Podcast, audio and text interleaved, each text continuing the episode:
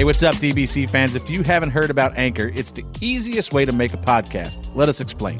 Well, first of all, Freddie, the best part is it's free. There's nothing better than using a free, awesome service. To make the process simple and easy, there's creation tools that allow you to record and edit your podcast right from your phone or computer. Anchor helps people find your show by distributing the podcast for you so it can be heard on Spotify, Apple Podcasts, and many more platforms. Also, you can make money from your podcast with no minimum listenership. I like, I like money. It's everything you need to make a podcast in one place. We love using Anchor. It's a great platform that lets us hear from the fans in Reaction Theater with Anchor's Leave a Message feature. So when you create your account with Anchor, you can also utilize their feature and make your own podcast. TJ will uh, be your first guest. So download the free Anchor app or go to anchor.fm to get started. That's A N C H O R dot FM to get started. Bodie! Hello. Hey, how'd your game go yesterday? Good. You had your hit? Uh huh. I heard you made a bunch of plays. Mm-hmm. First baseman can't catch? All right, be good. Okay. Hey, Bodie, you got anything you want to tell TJ? Quit screwing up all the races. Hey, just trying to make them exciting, son.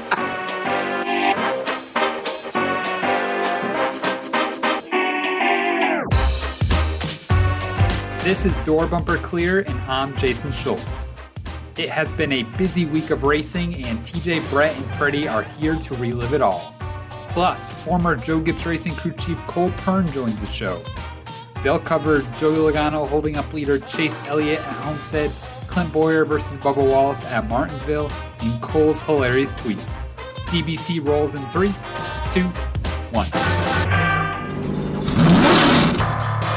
I'm TJ Majors. This is Brett Griffin. Hey, me too now. This is Freddie Kraft. Get ready.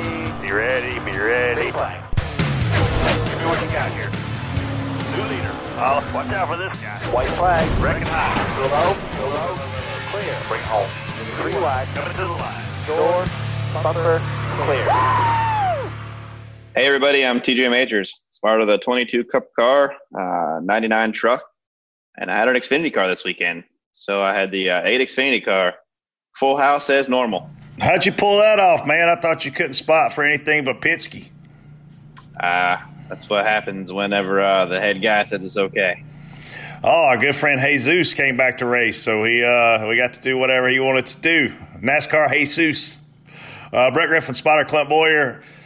Uh, outside of spotting for Clint Bowyer, all I did yesterday was wait out, wait out lightning delays for the thousand people that were in attendance. Uh, thank y'all for coming, and I'm sorry that uh, that we were so delayed. Hopefully, people still watched yesterday. It was uh, that that place never disappoints, man. What a great racetrack. Uh, what's up, guys? Freddie Kraft, spotter for Bubba Wallace. Another good run for us this weekend. Uh, spotter for AJ Allmendinger, $100,000 richer on Sunday. You're finally So we had- doing better at this whole spotting thing, Freddie. Yeah, it's Yeah, amazing what happens when you spot for some fast cars. It's weird how that works out. But yeah, God, it was so frustrating sitting there yesterday. I mean, what were we there? Three hours, three hour delay with without a drop of rain. I mean, it was it was I mean, pretty we damn were frustrating. we were at the track for about uh, yeah, oh my gosh, I don't even know, like I mean, 10 o'clock in the morning, whatever, Yeah. for the Xfinity guys. yep. That was a long, long, long day. Hey, Case, how are you? Yeah, colorful Casey's here today. Are you being sarcastic or uh, No, I'm being friendly and polite. I wasn't sure if you said colorful because that days. that wedding picture behind her is in black and white. It looks well, like. I figured we hadn't talked about it in a while, and you guys were making fun of me for not having any decorations, so couldn't think of anything better than the wedding photo. Just glad 'cause you I put it behind the steering wheel. Loves it. Well, the good news is you're having a baby soon, and once you have a baby, you're going to quit talking about the dog all the time, and you're going to forget forget the fact that you ever even Yeah. got married. Got so, married, the- yeah. yeah. The, like TJ, you literally forget you got married when you have a baby. Yeah, the the uh, and I will say that it's probably you probably won't catch much flack for posting baby pictures because everyone posts everyone's proud of their kids and posts pictures of their kids and and uh, you might have overdid the wedding stuff, but it'll be Might have. replaced here soon. I did not. Oh. guys are the worst. I'm not going to resurface this conversation.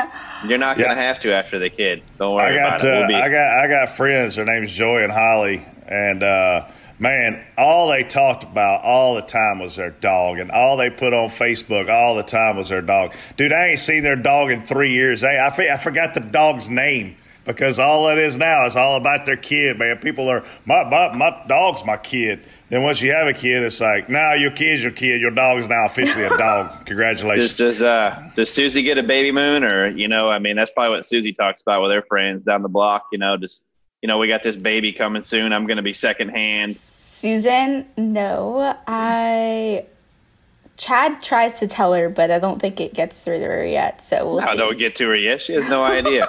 Wait till uh so what kind of mother do you think? Do you think Casey's gonna be? You know are we gonna see the every filter that that um you know Instagram has? Are we gonna see the the little face change and stuff or you know? Nah. Okay, for the record, I don't post that much. So I don't post any of those bump pics that everybody posts. You don't have I'm a not- kid yet. Yeah, so He did. Your whole world's getting ready to change. I know, I know. You literally remind me every week, and every week I'm in like, I feel like I'm Chad talking to the Susan right here. You know?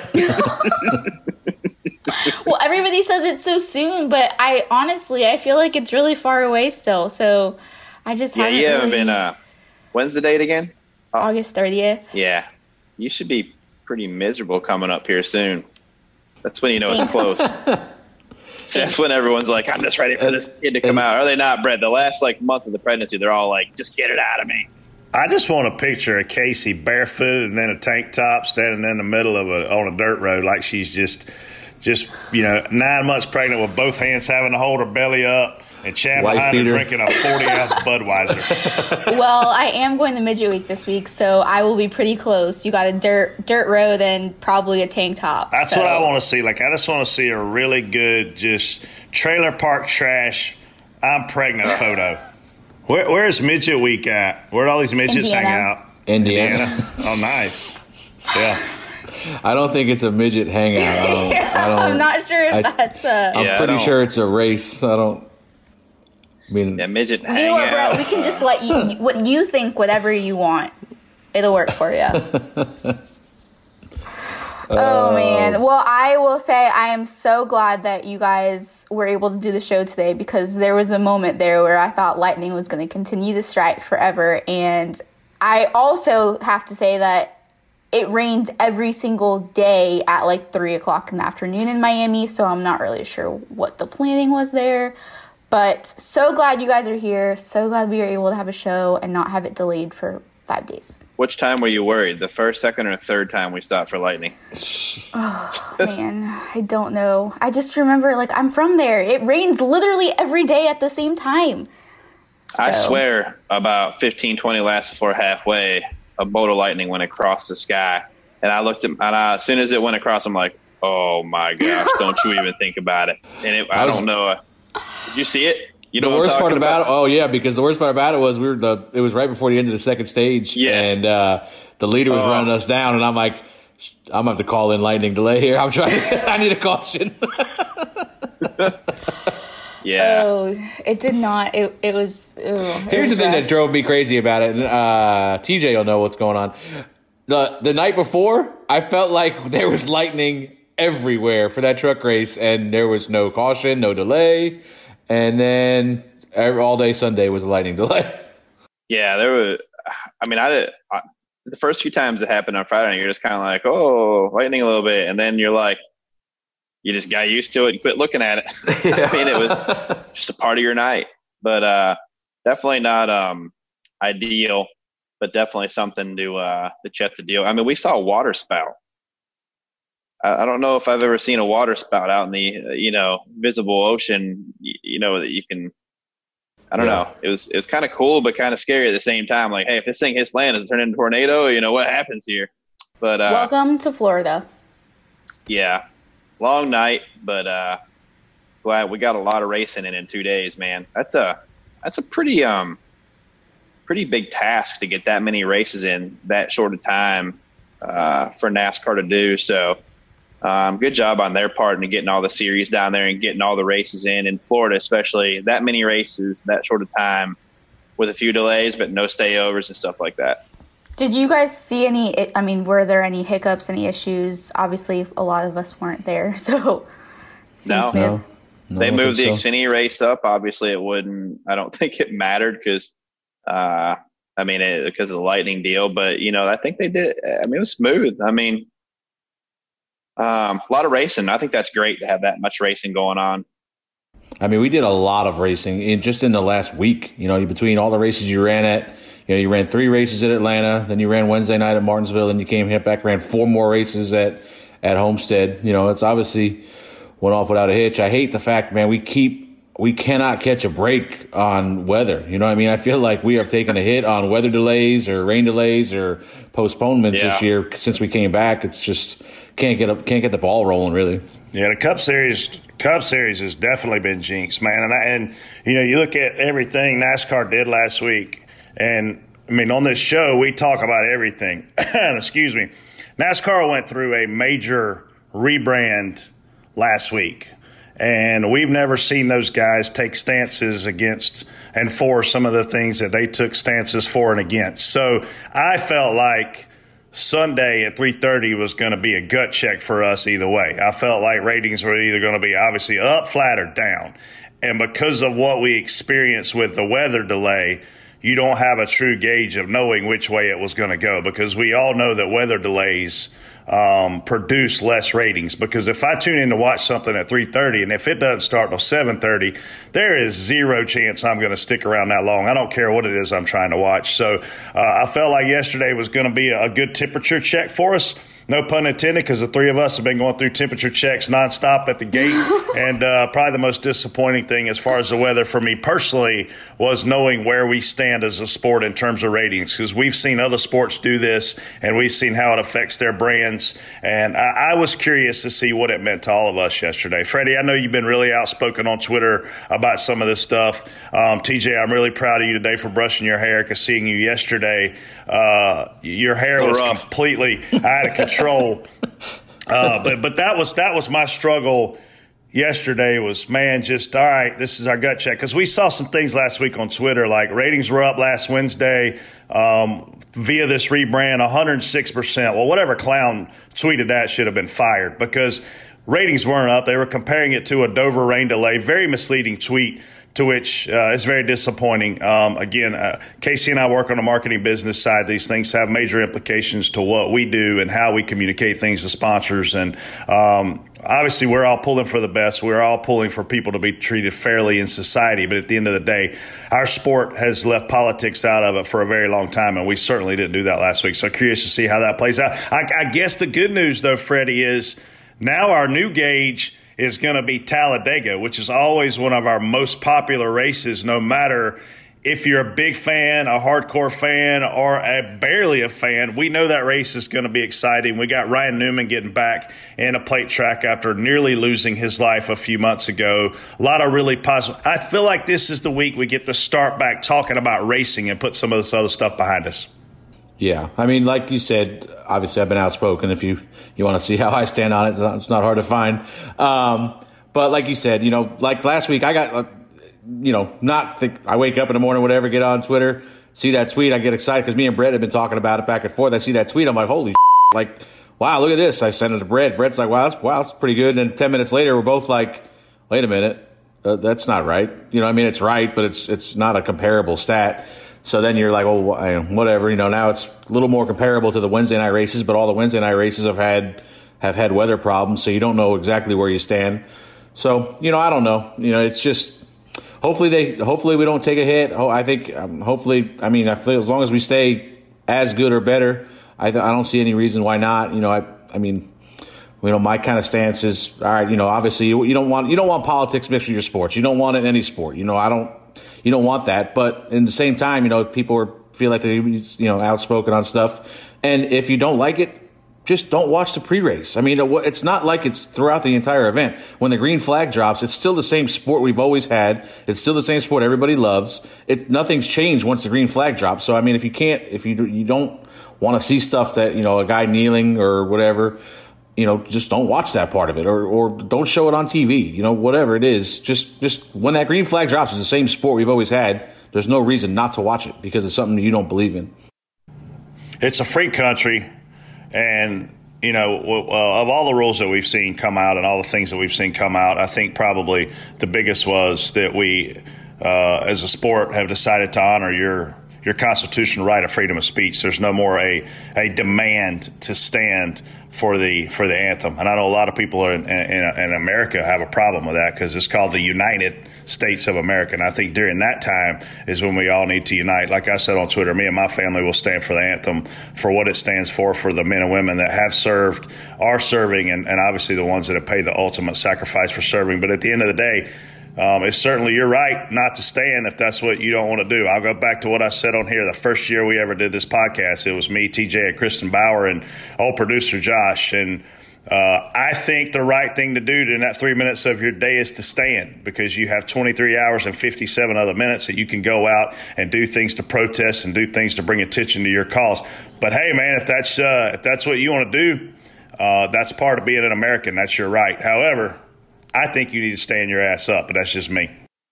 I didn't. I haven't seen since that first uh, race with the official kneeling. I haven't seen anybody kneeling, including that official. I don't. I obviously can't see everybody on pit road, but I know I watched that. I think it was Martinsville. I seen they they queue up the anthem, and I seen an entire camera crew go running down to Bubba's car like they were getting ready to catch you know him dropping on one knee, and he stood there like he always does. And, and I just you know I haven't seen it. Obviously, people are are making statements, but you know, is what it is like you said, it's their right if they want to, but I'll be I'll be standing hand over heart. I don't uh, just like everybody else up there on the roof. I think. Hey, on we go, man. Uh, Talladega's coming up. Casey, let's kick this dang show off, man. We got a special guest today coming on later. Cole Pearn here in a hot minute. Uh, I'm excited about this guy coming on, TJ. Like this guy, like I feel like I give zero on Twitter and, and, and in real life pretty much about being unfiltered. Like I feel like Cole Pearn's maybe my, my soulmate. How about maybe like, maybe like spirit animal or something might be a little better choice right there. I don't. Soulmate. Soulmate. Yeah, I don't know about uh, soulmate. That's a He's little my bromance. aggressive. He's gonna be he, He like might Blaney be, and yeah. He's gonna be like Brett and Cole. This is going to be. Um, Cole has some very. He's very opinionated and. Uh, yeah, he's. Uh, he I, I like a guy stuff. that's not afraid to share his opinion.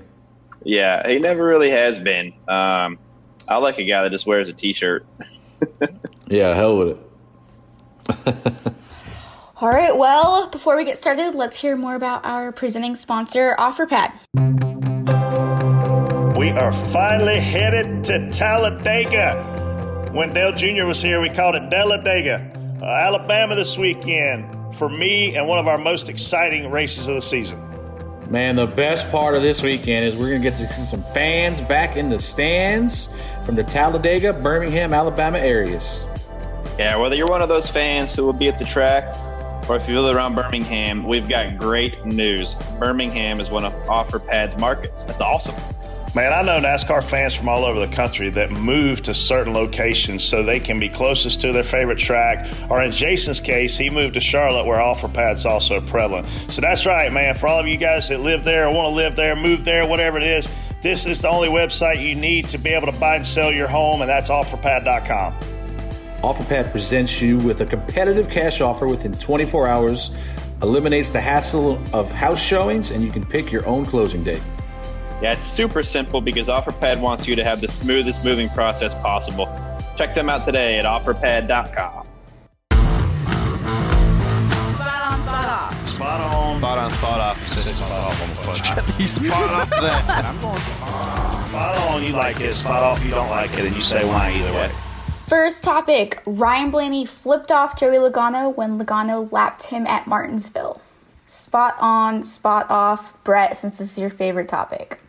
TJ, why does your guy always make everybody mad? Is there anybody in this field who actually likes Joey Logano? I'm curious. I see all these drivers parking. They, they have their buddy system, right? Like they knew who they're going to park beside in the motorhome lot. They knew who their kids are going to get to play with. Like, does Logano even get to park on the infield with these guys? It seems like he is, man. He's even pissed off Blaney. Huh, Spot on for the I- spot on for the big old fist in the windshield. I've seen a lot of middle fingers fly, but it's very rare you see a guy flip a guy off out his front windshield. And who laps their own teammate to end the stage, man? Well, I mean, it was right before a competition caution. How rude.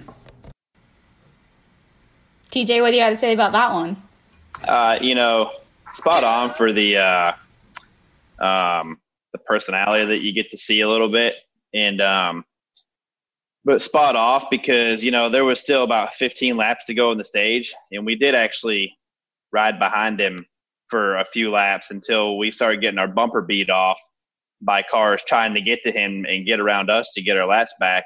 And I don't know if anybody that's going to put you're not going to put yourself in the way of uh you know cars want their laps back. It's martinsville man. That could save your race. You know exactly you know exactly what i mean. If you go a lap down to martinsville it's tough to get back. And you know if we have a long run leaders start getting to some more faster guys and you know it's going to be harder to get to them guys to unlap yourself.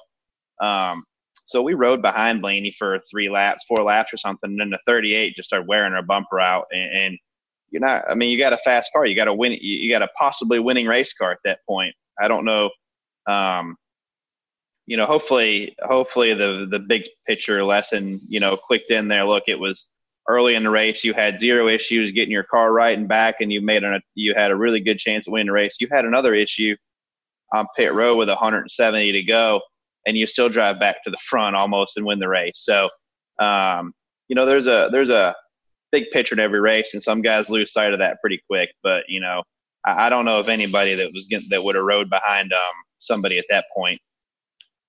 Yeah, so I, I, went back and watched the race that night to see what happened because I seen a video on I don't know if it was Twitter or Reddit, and it was the video of Ryan flipping him off, and I was like, "Whoa, what, what led to that?" So I watched, and it was less. It was I think it was you had rode behind him for like two or three laps, and I think there was seven or eight to go when you passed him. But it's just too many laps. You know what I mean? If it was two or three laps, Joey would have stayed back there. I think. But no, you saw it. I don't. I disagree.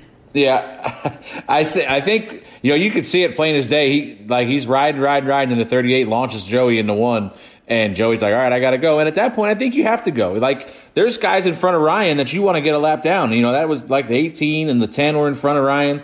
You know if you're if you're doing the best you can to win a race, you want to put as many guys a lap down as you can. It sucks that it's one of your teammates is one of them, but but you want to get up there and lap. You know, there, I think he probably lapped four or five more guys in front of Ryan too, and they probably yeah, didn't get their oh, we laps got a back for a guys. while. Yeah, yeah. He, he actually got passed by four or five more guys before the even the end of the stage. So, um, or the caution or whatever, not the stage, into the, that, that caution that came out. But, you know, when you got guys that are being aggressive behind you, you know, it's one thing to ride and, you know, okay, the guy's cool behind you. But when they start, when they start running into you, you can't, you can't jeopardize your own race at that point. Yeah, spot on for the bird out the windshield though. I felt like that was the highway move. You know, usually like you see these guys with the little hand out the window finger that you can't really see. Ryan just full bore bird arm and up almost, out the windshield. Almost hits was, the wall too. almost hits the wall when it happens. That that's the one where if you're on the interstate and you're looking in your rearview mirror and you see a guy flipping you off like that, you brake check him. Lock, like, yeah, lock the brakes that's, up. That's how bad of a bird that was. That's the biggest bird in NASCAR right there, ladies and gentlemen. Yeah, the one out the window doesn't even really matter anymore. Now, now we got a whole new bird level, a bird scale. It's been recalibrated thanks to Blaney. Yeah. Next topic. Bubba Wallace says there's no more chances for the 14. He never gives me a chance to turn when racing Bowyer on a restart at Martinsville. Freddie, this one is definitely for you. Spot on, spot off. Wait a minute on. here. I didn't think Brett's guy raced people hard, man. What's the deal here? What a I mean, I know. Now, you know, obviously, uh, so we it started, I think, at Bristol, where Clinton was on new tires at the end of the race, and, and we On were having a good iRacing run. Bristol? No, it was real Bristol, and uh, yeah, yeah, it did start at iRacing Bristol actually. But I mean, I mean, them guys are they they go bike ride motorcycles together and stuff, so they've been pretty you know friendly here the last while. But uh, Bristol, he caught us, and as soon as he caught us, just boop, moved us up the racetrack and gone. Which whatever it is, what it is. He's on new tires. He's got to go. Almost won him the race. Uh, then we had that restart. where We stay out, and 32 stays out, and he just kind of whoop shoots us into one, three wide. I was like, oh man, here we go. That's Bubba starts. The hell with have No more breaks for him. I don't know when we ever gave him a break to begin with. I but, was going to say, when did the break start? Because I never saw that part of this friendship. Um, yeah, me neither. So, uh, so yeah, I don't know. And then, of course, later in the race, he dive bombs into three, takes us three wide again. So that didn't help matters. But I'm sure they'll be fine. Whatever. I've lived through this with drivers that, that weren't up front a lot. Casey, and I've lived through this with drivers that are up front a lot. And you start seeing guys that you don't typically see up there, and the first thing that goes through your head as a race car driver, and TJ, I think will attest to this, is this guy's going to hold me up. This guy's only on two tires and I'm on four. The more time I waste with this guy, uh, the more positions I'm going to lose. It's go time. It's the end of a stage, or it's go time. You know, we all just pitted, we all got tires, or we're in the middle of a green flag cycle, or it's the end of the race, or whatever. I don't know what went through Clint's brain, which is normal for about anything that, that I would speak to as far as Clint goes. But I think it's a situation of you got two guys on the front row that aren't ever up there. They certainly aren't up there together. LaJoie's on no tires, Bubba's on two tires. Logano is actually right behind the 32 car on this restart. And I think both Joey and Clint had a mentality of whoever gets by these two first is going to win the stage. And, uh, you know, it sucks for Bubba to get moved up. Bubba still finished fifth in the stage, so it's not like Clint completely ruined his stage or ruined his day. But I think it's a matter of there's a new guy up here. Is he going to choke? Is he going to do good? Is he going to go? You know what? I got to go. And then you go. TJ?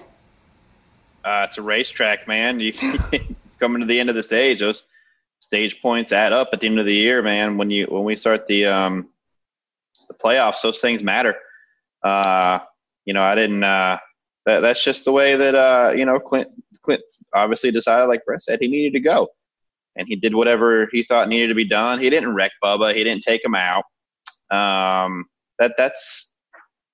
I mean, it's a racetrack. I, I and but the repercussions of this are that you know next time Clint needs a break from Bubba, Bubba's probably going to make it pretty hard on him to get around him if he can, you know. So uh, that's just these things will work themselves out on the racetrack. These drivers know how to do that, and and um, Clint made a decision there that he had to go. Like Brett said, didn't ruin his race, but definitely might have cost Bubba a point or stage point or two. But um, this is a long season, and at some point they're going to be around each other again, and and um, that's when it works itself out.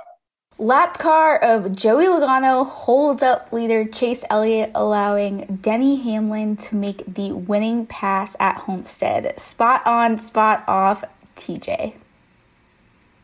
Um, I mean, we're just trying to stay a lap down, try not to go two laps down. Spot on. How many laps are left? I don't know, 20, 20 something yeah, maybe. Yeah, it was close. yeah, it was- There's maybe just over 20. I was a good half a track behind the leaders all night, so I didn't get to see this. Uh, I saw there were some tweets about it. People saying you, your guy ruined the race once again. You managed to make everybody happy. Uh, the guys strapped into the cars and the people watching on TV. So congrats to that. So what what played out, TJ? Like what's going on up there? Um, just running the wall like the 15 all night. And that's where the nine needed to run. Um, we were obviously off a little bit. We had a little damage from pit road uh, from the double zero on the caution where they opened pit road up for everybody and then actually held the one to go where they could have pitted the lap cars the next lap and pit road wouldn't have been as nearly as big of a mess as it was. Um, but um, I don't know. This is this is what this is what we talked about. Um, you know, after Bristol, you make decisions in the race car that affect other people's races, and at some point, you know, the other driver, you know, however he chooses to, whether he goes down there and confronts the guy on pit road, whether he goes down there or doesn't say a thing, just handles it on the track. Um, there, there's repercussions for things that you do on the racetrack, and um, had things gone differently a few weeks ago at Bristol, maybe I don't know, maybe maybe it makes it easier. But these are just decisions that drivers make um, to race people hard. It's still a racetrack, you know. Last I saw, there was zero contact or anything like that. But you know, you make there's consequences to stuff that you do. As a spotter, we have tendencies at times to calm our guys down. We have tendencies at times to cheer our guys up. We also have tendencies at times to, to egg them on a little bit. Like, were you telling Joey how big the gap was from the leader to second? Were you telling him where the leader was running? Like, what, what information were you giving? What was your role in all this? no different than any other catching us. Just hey, the leader's coming. You know, the leader's a nine. He's 20 back, running the wall both ends. 11's, you know, they're racing for the lead. 11's five off of him, running a lane lower than him through the corner. No different than any info that I would give when Blaney caught us, when uh, the eight caught us. No different. Did you did you tell him to pull to the bottom when the eleven got outside the nine? Because I noticed he run the top until the eleven got outside the nine, and then he run the bottom of three and four in front of the nine, and the eleven had the top. He came back up on the corner uh, on the straightaway, obviously, but he still he didn't run the top that corner for some reason. Uh, I think it just uh, the tires were cool enough and they gripped up on the bottom. I mean, obviously, obviously, I think if this is not the nine, the twenty-two obviously cuts these guys a little more slack. So I can't say that he's just going to run lap cars bad. You know, he's going to run like a lap cars in the way. TJ's always been on the winning side of these arguments because he's always spotted for, or not always, but for, for the most part, spotted for the most popular driver in NASCAR. Look, I mean, Dale Jr. could have. Uh, he could have done whatever he wanted. People are going to side could have with wrecked Dale Jr. both them guys. Still come out on top. People, hey, the whole, the, yeah, the people in the stands would have been throwing stuff at him, blaming him for wrecking Dale Jr. Uh, yeah, whatever. But now, dude, you're messing with the most popular driver in NASCAR right now. You better look out. Chase from the same place ain't gonna take this. the last thing the last thing that I saw was Chase messing with another guy that passed you clean. You sent him off into one. You wrecked him in the next corner. You know, this is why I don't get on social media that much because people get on there and, and, you do this. And this is an example, prime example. Last night I, I, got on there a little bit just to look, and I'm like, forget this. Um, I, I start scrolling down and I look and you know, oh, well, you should have done it when you're on the same lap. Oh, well, you should have done it this way. I don't make these decisions, first of all. I'm just, I mean, I'm part of, you know, these are things the drivers handle, but When things go well, TJ is in control. When things don't go well, he's got nothing to do with it. That's Nothing what to do that, with go, that goes for every spotter, right? let, let me make the decisions. Yeah, uh, let me, let me do, do- I'll do the I'll do the thinking. Yeah, we got another spotter in the truck series, Chris Moniz, who spots for Angela Ruck, who I guess told her let him do the thinking from now on. Yeah, Yeah, it's probably said, better me, off. Let me do the thinking. But I'm gonna tell you no, something. go- if you got a spotter that has to do the thinking for you, there's a hundred percent chance you should stay at home and do something completely different and drive a race car. If you haven't heard this audio yet, you got to look it up and find it. It's on You do Reddit. It's on look it YouTube. It's Angela Angela Ruck's truck audio from Saturday night. it, it's funny though, but I scroll on Twitter and I look at some of the people that are saying, "Well, you should have done it when you're on the same lap. You should have done it here. You should have done that." And I go there, and you tap on them, and their either background picture or their profile picture is, has a big old nine in it or something like that. You know, so everyone's going to be biased to their favorite driver, but um, Thanks for reading my tweets, man. I didn't. I didn't read any of yours. Thank God. I'm saying I was posing as them guys. I was messing with you. Sorry, Casey. You had a Casey moment where you didn't get it. Oh yeah, I got you. Even I got that one. I don't know. I don't know. Take a oh. drink. Oh boy. spot on, spot off. NASCAR President Steve Phelps says 80% of fans approve of the current high downforce, low horsepower aero package in the Cup Series. Brett. TJ, Freddie, and myself at the beginning of every year are required to go through a procedure that allows us to show up to work. And then randomly throughout the season, we have to go through this same procedure where we have to pass a drug test. And if 80% of our fans have voted that way, there is a 100% chance that we need to drug test these people. There we go. I think that clearly outlines your thought. Obviously, if you've seen what these fan survey questions look like, it is super misleading to what you know. Some of the just sample questions are: Would you would you prefer less passing and more horsepower, or more passing and less horsepower? What race car fan is going to say he wants less passing?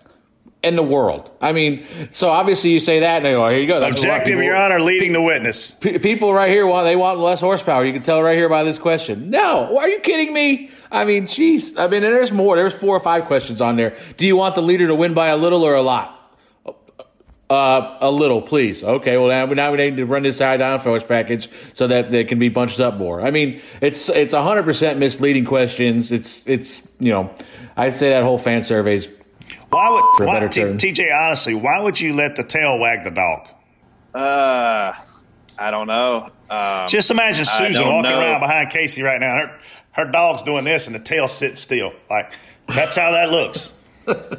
I don't. Um, you you see passing when guys have to really drive the race cars when they have handling issues. Right now, we don't have in my opinion, we don't have nearly as much as much handling issues as we should, especially down into the corner looseness. We don't see guys.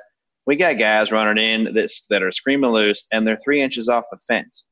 You know, and there's these things like watching the nine and the twelve and them guys run the wall. They didn't. They look like slot cars, like we would say before.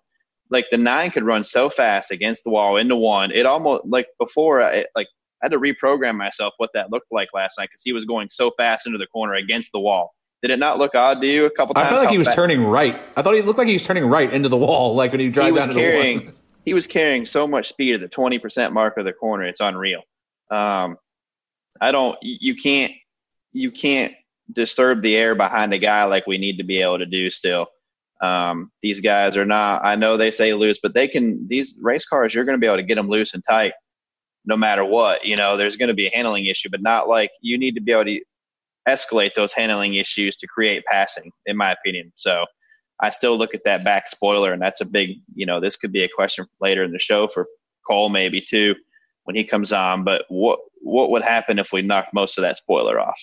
You know what I mean? Well, how would these guys? Will they just spin out on the straightaways? You know, I doubt it. But Yeah, I Um, think.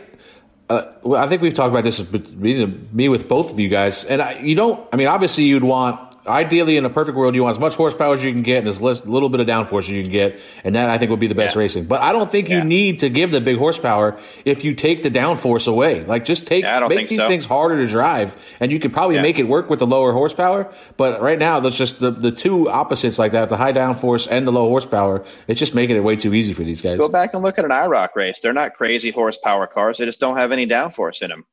You know, and those guys could put on good races in those cars. So I think there's a formula there that we could creep in on a little bit more. But um, I definitely think it would help the mile and a half stuff.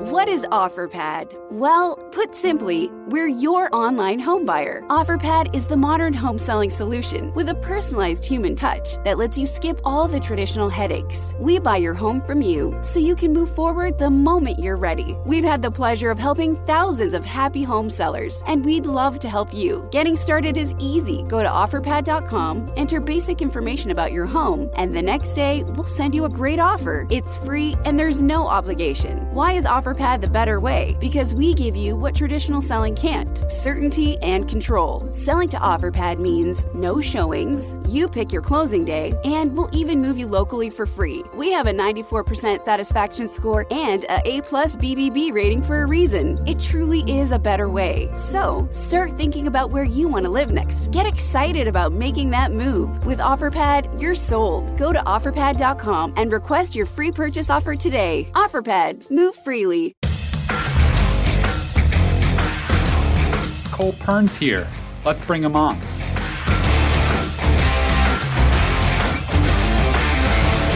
Yo, yo. Oh, Yo, What's up? how much? How are you guys? Still got racing stuff behind you, man. We're good. I Glad to see see it. that. I know I had to put that. I had to dig it out of storage, to put it up. Thanks for coming on the show, dude. We uh we see your tweets all the time, man, and, and uh, I'm a pretty unfiltered guy. TJ is the exact opposite of that. Freddie's somewhere in the middle. So I was like, I was like, hey, Dale Jr. and I were texting a few weeks ago, and he's like, you guys need a really dynamic guest on your show. And, and after seeing some of your tweets being critical of what's being said on the broadcast, I'm like, hey, Cole Pearn is our dynamic guy. He's the guy we're bringing on here. So thanks for jumping on, dude. No worries. I hadn't watched it from home in a long time. And it's like now you're like, what the f- are they talking? Hey, well, we're there at the track going, what the f-? So we get it. I just I haven't watched a race on TV in long ass time. You know. Yeah. So, so I got to ask you, man, you come out of Canada, you're, you're a racer.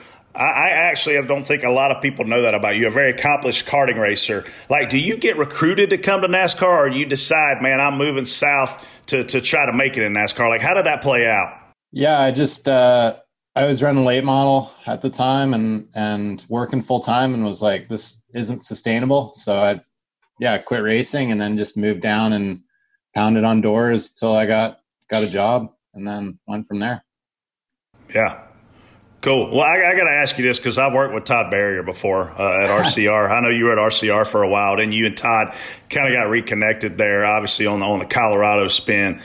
Like you're a guy that's known to push the envelope. You you and Chad Knaus, Rodney Childers. Like there's just certain guys that, that seem to take it to the limit, get all you can out of tech. Todd is one of the more innovative guys in NASCAR. Like, was he your biggest mentor, or, or if not, who was your biggest mentor through through kind of coming up the ranks and teaching you the way to to get all you can out of these cars? Uh, hands down. I mean, Todd. Uh, Todd's still my biggest mentor. you know, we uh, we talk all the time. I wouldn't. Uh, it's just amazing how you, you get connected with people, and you know who you end up. Uh, you know, tying in together, and to get tied with Todd was just you know luckiest thing that ever happened to me. So he. Uh, yeah, I mean, it's huge. Even when went to Gibbs, you know, just having him there was was huge. You know, just uh, always there for me, always you know, sounding board. Just you know, I don't know. He's one of my best friends for sure. Cool, uh, Freddie. What you got?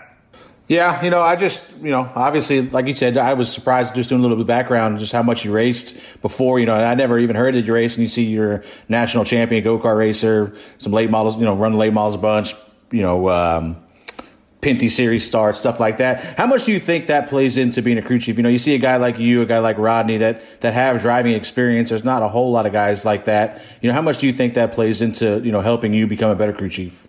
Uh, I think it helps. I think just racing on your own too. Like you, you know, you make mistakes. It's just like the perfect time to, you know, screw up, and you know, you're like, well, that didn't work, and you know what I mean, and I mean, I was okay, but I wasn't, you know, the next Richard Petty or anything like that. so you understand when you have a good car and you have a bad car, you can usually do better. So I think, uh, you know, that definitely helps when, you know, the driver's telling you the thing drives like a bucket of crap and you believe them, you know? so it's, yeah, I don't know. I don't think it hurts. I think just growing up around it, I mean, my dad raced and that's just all I ever did and was all ever around. So I know it just comes back to, that's what you know more than anything else. So it definitely definitely helps you. I think everything you do in life kind of prepares you for for what you what you go into. So definitely a huge part of my life. Yeah, it's the same way I was growing up. My dad, same thing. That's all I ever did was race. Yeah, I don't know any different. yeah. How do you? Um, how would you feel if you know a crew chief now? There's no practice deal. I mean, would you be? I mean, looking forward to it? Would you? Would you be on the fence about it? Oh, I hate it. I like it as a race man. You know what I mean? It's yeah. a different perspective, but no, I don't know. I'm, I always felt like our team strength was like using practice to to get better and then analyze it and work all night and then get better for the race. So I think like wouldn't play into our team strengths, you know, if anything. so I would be I would be pretty nervous, but you don't you can only be you can't be that nervous about it because it's just it is what it is, and then you're into it, right? There's just so little you can do on a pit stop, you know. It's, if you miss it, you miss it. Oh, I know. Oh, I know. right. I got a question for you, Nicole. If knowing these cars from last year, same package basically, what's one thing you would change on the cars to make it put it back in the driver's hands a little bit? Oh, I'd for sure go back the lower downforce route. I don't know. I, I hated this racing. It was really difficult. I don't know. It's just, I mean, you guys see it all the time. You know, you get in one bad spot and all this, you know, you could have worked for 20 laps to gain positions and get one bad spot and then you lose everything you gained, if not more, you know, or you get put in a bad spot on a restart and then you're, you're done, you know? So it's, I think it's frustrating to work on. Obviously it's the challenge and, you know, you gotta, you got to take it on and and and get better at it. But for sure, I just I miss having to slow down for the corners and out handle a guy and and that side of things. You know, I just think you know so there so many of the racetracks are the majority of the racetracks the corner, right? So I just don't know that you're ever gonna you know get away from having dirty air. So I think you know having softer tires and lower downforce is I think I don't know. I think that's better racing, but who knows? I think it'd be interesting to try out the low horsepower. Just go low downforce, low horsepower, and see. When you look at the tire piece of it, we just went to a track where Clint was really upset and said they quote brought the worst tire they could have brought here. Does Goodyear consult with the crew chiefs and the drivers? Is there a committee? Like I, I hear that far too often. As Goodyear brought the worst tire, like uh, did did you guys have? Did you have a voice in that process?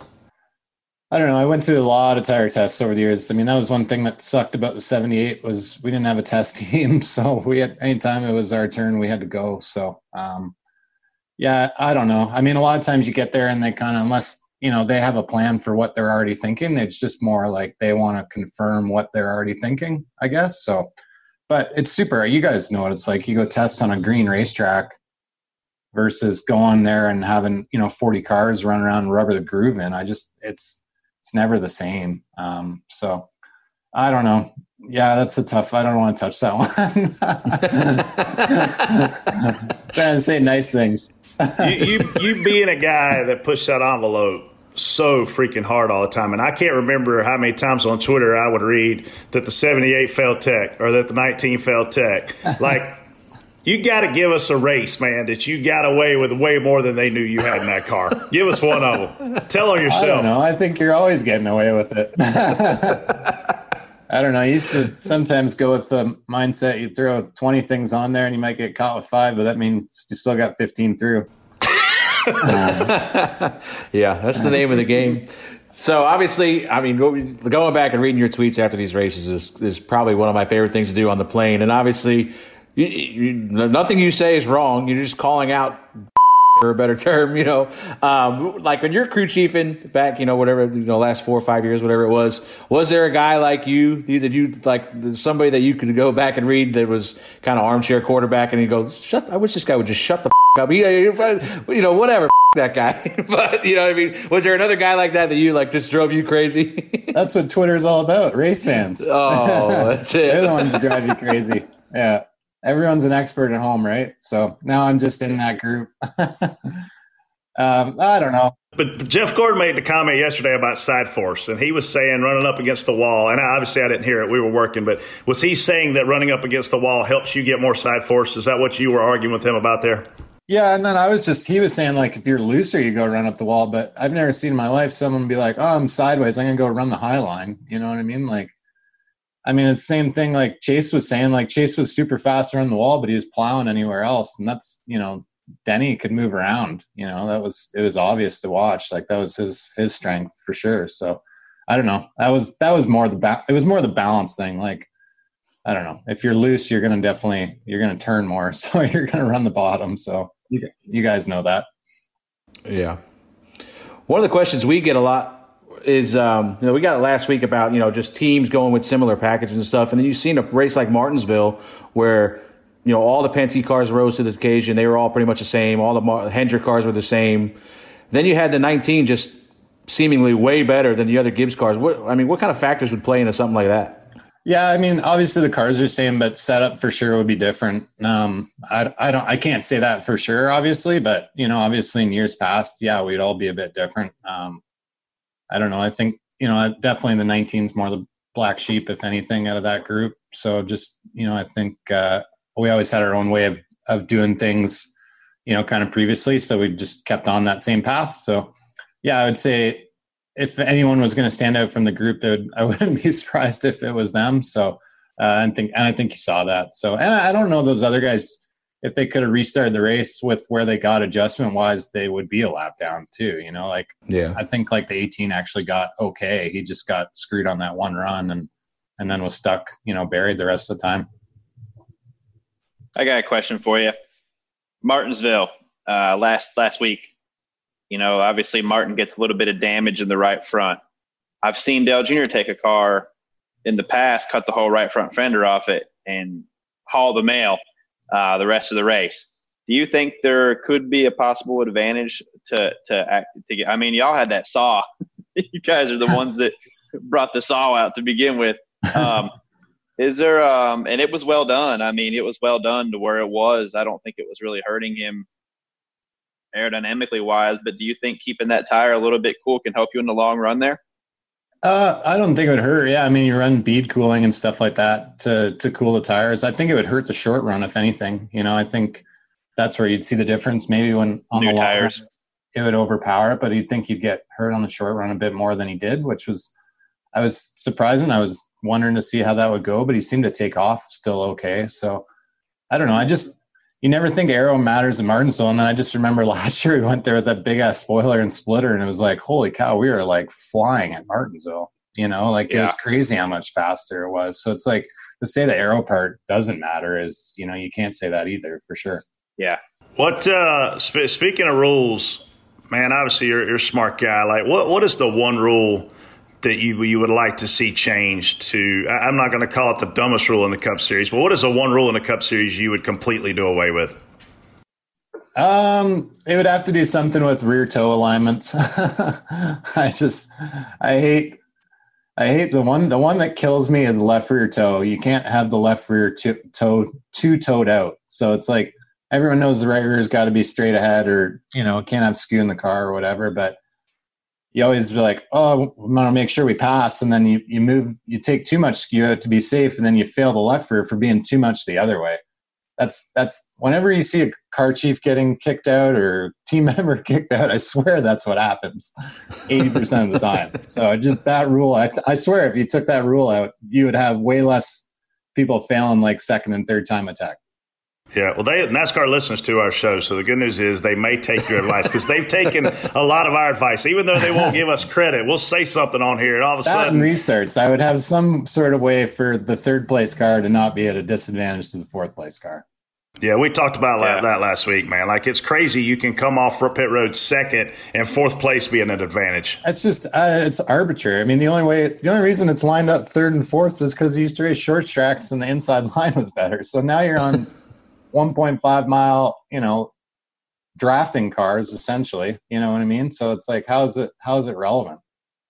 I got two more questions, man. You have have you know said publicly that your lifestyle was kind of the reason you guys up and left, and, and obviously went back to Canada. If the race operation stays open in Colorado, where you have access to a lot of the same things that you're enjoying now day to day basis, would you still be in NASCAR?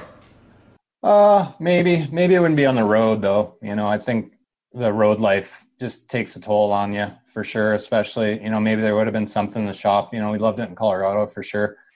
Was de- the only reason we moved back to Canada is because we needed health care.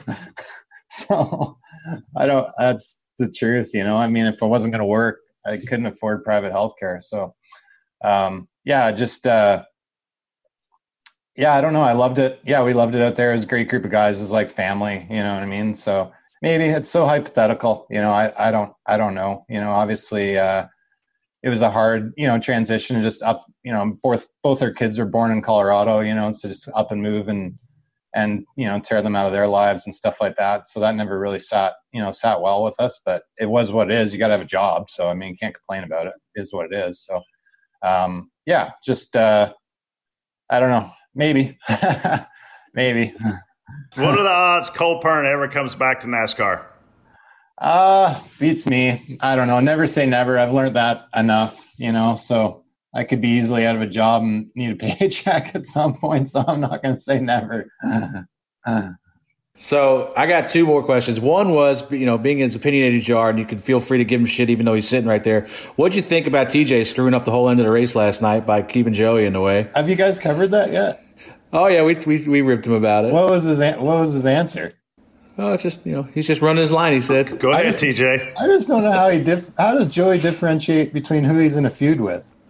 Because like last year he was fighting with Denny at Martinsville, and then because Chase is more recent, I guess. So, like, I thought that was odd. I mean, like, I was like, isn't he in a feud with Hamlin too? I mean, uh, I I remember the last race at Martinsville, Denny running us into the fence off of Ford and flattening our tire. Right. Um, but you know, I think when you're when you pass a guy in the end of the race, like a like at Bristol or something, and he he runs you up the track and then he just destroys you. I think that kind of overshadows the the rush into the wall last year at that point. All right. So I got a question. If so, if you were spotting for Chase at Bristol, would you have told him to leave the bottom and let you guys in there? Uh, no, I mean, I I couldn't believe he went up to the top so early. we were really good on the on the short run. Yeah. Uh, we were really fast in the short run, and we needed the bottom. So I would have I would have taken the bottom, you know, until until they get position. You know, take their preferred line away. That's what Yeah. you can do. Like at like la- like last year, last year at um at Dover, you know, it, it once you go a lap down, man, especially a place like Dover, it's hard to get back.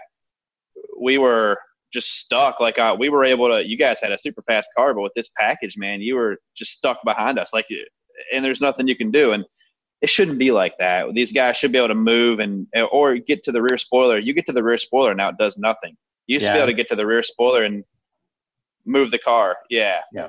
Yeah, at least had an option there before. Now you don't. Yeah. So Joey only has a few guys mad at him. He's got Chase Elliott mad at him. He's got Denny Hamlin mad at him. He's got Kyle Busch mad at him. He's got Truex mad at him from when he moved Truex, obviously, with you guys. He's got the 12, his own teammate, flipping him off. Joey is definitely winning Mr. Congeniality this year, Cole. He's giving Kyle a run for his money. Uh, it's something to watch, that's for sure. He's always Joey came on our show last year, and I was like, Joey, I've never seen a driver get swung at more than people have swung at you on pit road.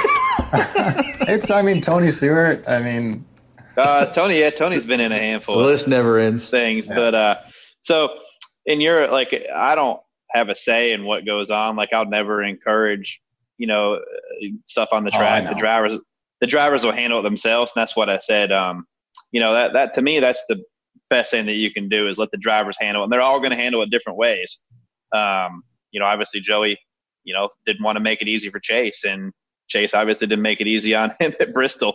Um, Yeah. But that's everyone handles things in different ways, and that's what makes our sport great. You know, some of these guys, the way they handle it, we need we need little things to happen like this to oh, what's going to happen here? Oh no, you know, um, we need stuff to go on like that. Like honestly, looking at um, with 15 to go in 2018, I was like, this couldn't have been scripted any better. You know, Martin's leading the race, Joey's And catching I'm going to punt him out of the way. what, what, hey, he just drove right around us. Didn't there wasn't no excitement.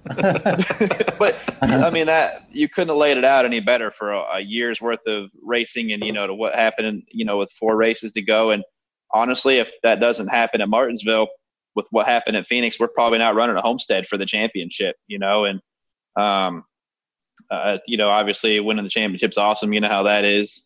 Uh, a lot of fun. It's way more Um, fun than it- not winning it. yes, it is. Uh, but it, it's good, you know. I mean, it's good for the sport to have things like that go on. All right, so we are a spotter podcast, and you had one of the funniest, probably spotters. So give us your give us your best Clayton Hughes story. oh, I don't know if I can say that on TV. he said the same thing about you. I'm like, give me a good Cole story. He's like, I'm not talking. Clayton and I, Clayton and I had a lot of years together.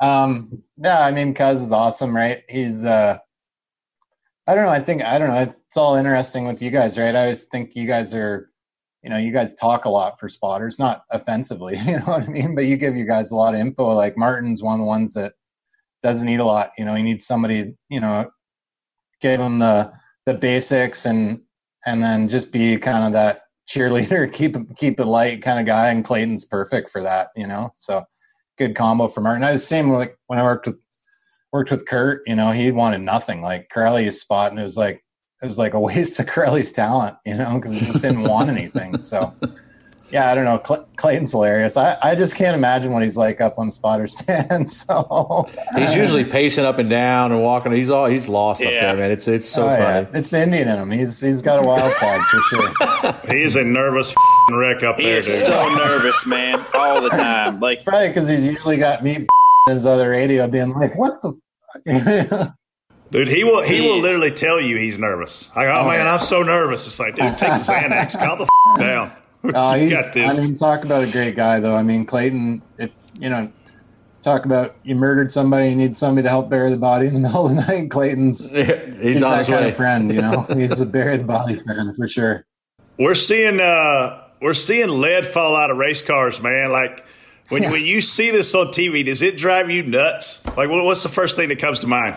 I always was amazed that n- nothing fell off the car every week. I mean, I know what we would do with like five minutes before the garage closes. Like, all right, we're going to go to the ground and move nose weight, and or we're going to move nose weight on scales, and then we're going to like you're changing tires, you know, it's flying everywhere, and then you're like pushing the car to get out for tack. You know, I was amazed that more stuff never fell off before that, and I know people like rip it online, be like, oh, how could that happen and stuff. I'm like, it could easily happen. I mean yeah, you you move nose weight you move nose weight in these cars like like you change air pressure like you just constantly changing it. And all of a sudden, the bolt doesn't get tight, or something gets forgotten, or you know, you go to get a wrench and you get sidetracked. And I know that's a shitty excuse, but that's what happens. You know, it's still human error at the end of the day. Yeah, I'm I'm honestly surprised. Me too. If you're going to pick a week to get suspended, which week are you picking? Like which race? Because I I've got three kids and I've only missed two races in 20 plus years, and one of them I got to schedule, and I, they were like, uh, "We're going to have this baby, you know, around this time in September," and I was like, "We're going to have it September 4th," and the lady goes, "Why?" And I was like, "Because I'm supposed to be in Fontana, California, and I don't want to go." That's what Fontana sucked. It would be Talladega. I, I think I would voluntarily get suspended for Talladega. I, I, I hate speedway racing. Uh, I mean, TJ, at least you can go and win. You, whoever you spot for you usually wins, so you do a good Sure. job. Dale Jr.'s clear by five. Just driving away, bud. I, Oh. we, we we like Talladega here because we can make a difference. We feel like you know that's Look up Martin's career stats on speedways. It's pretty Pretty solid. yeah. It's, Maybe that's why Clayton's so nervous. I wasn't nervous at all. I knew we were gonna wreck. We'd be like finishing the car. I'm like, I don't know why you guys are working on this thing so hard. It's just gonna be like loaded on casters after the race is over. yeah, Martin. Uh, you know, he had a, a very good shot. Um, he was pretty much going to win um, the 500, and then the door just opened for Denny uh, in three and four. It Just lined up perfectly for him. Uh, You gotta be on yeah, the outside Martin- coming to the line. oh, you got to. Yeah, or yeah, Or you wreck them. Don't yeah, yeah. Uh, Everyone was mad we finished second that race. I I couldn't believe we finished second in the speedway race. I was super happy. yeah, that. Uh, Uh, I don't know. Um, one thing about Martin is we were there in 2004 together when he was driving the Chance Two stuff, and me and him almost went out in the grass together. We were hey, we were sitting there watching the race in Dale pit box, and we almost went out in the grass when he won that race. And we tried to go to Victory Lane, and we couldn't get in Victory Lane because there was too many people there. And Jeff Clark walks up. You know Jeff Clark, I'm sure. Walks up behind both of us, grabs us both by the back of the necks, and carries us both into Victory Lane. I don't know if you ever knew that or not, but Oh, that's cool. that was uh yeah one of the early day stories Yeah, he was. He had good. stuff. he had good luck in the Xfinity cars, you know, or Busch cars back then. But I don't know. Cup Series been tough go. It's a tall fence between those garages, though. Good deal, man. Yeah. We're uh, thank, thanks for uh, dude. Thanks for coming on. Please keep tweeting during the broadcast. Uh, we, we live for being tagged in some of those tweets after the race. So I go. I go every week trying not to, and then I'll get irritated and put something. You can't help up. yourself. hey just so you know in, in 2018 i didn't wear any goggles and when we celebrated the championship I hate that. Go back and look. Everyone's like, "Oh, they do that in other sports." I'm like, the one sport they never do that is hockey. You'll never see a Stanley Cup celebration with a bunch of hockey Oh. players wearing skis. yeah Hockey Hey. coming back, baby. Thank God. I Finally. who's know, your oh, favorite fine. hockey team Oh, I'm a Leafs fan. I'm a perennial loser. oh yeah well i'm a sabres fan so we have a good little rivalry. Oh rivalry yeah, you got it worse. That's like one of the Yeah. few franchises I feel like it's got it worse. it's pretty bad Uh, Before we let you get out of here, we got to ask you some questions for our sponsor. sure. All right, it's time for Cole to answer our Offerpad questions of the week in rapid fire style. First question, Cole: When did you buy or build your house? Still building. Currently renting. Building right now. What's your favorite room or spot in the house? Uh, kitchen.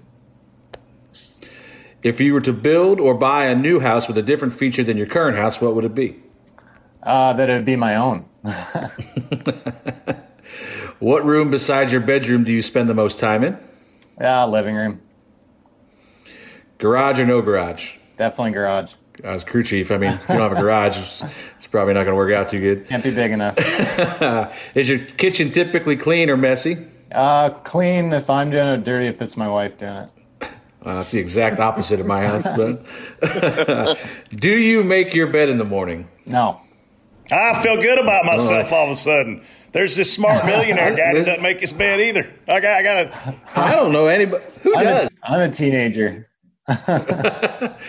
Uh, let's see. When you come home and just need to sit down, where's your go-to spot? Uh, I got one chair. Sit in. Same. All right, man. That's it. Appreciate it. Appreciate you coming on. All All right, Awesome. Cole. Thanks for coming on, man. Yeah, thanks a lot, guys. Yeah, have a good one.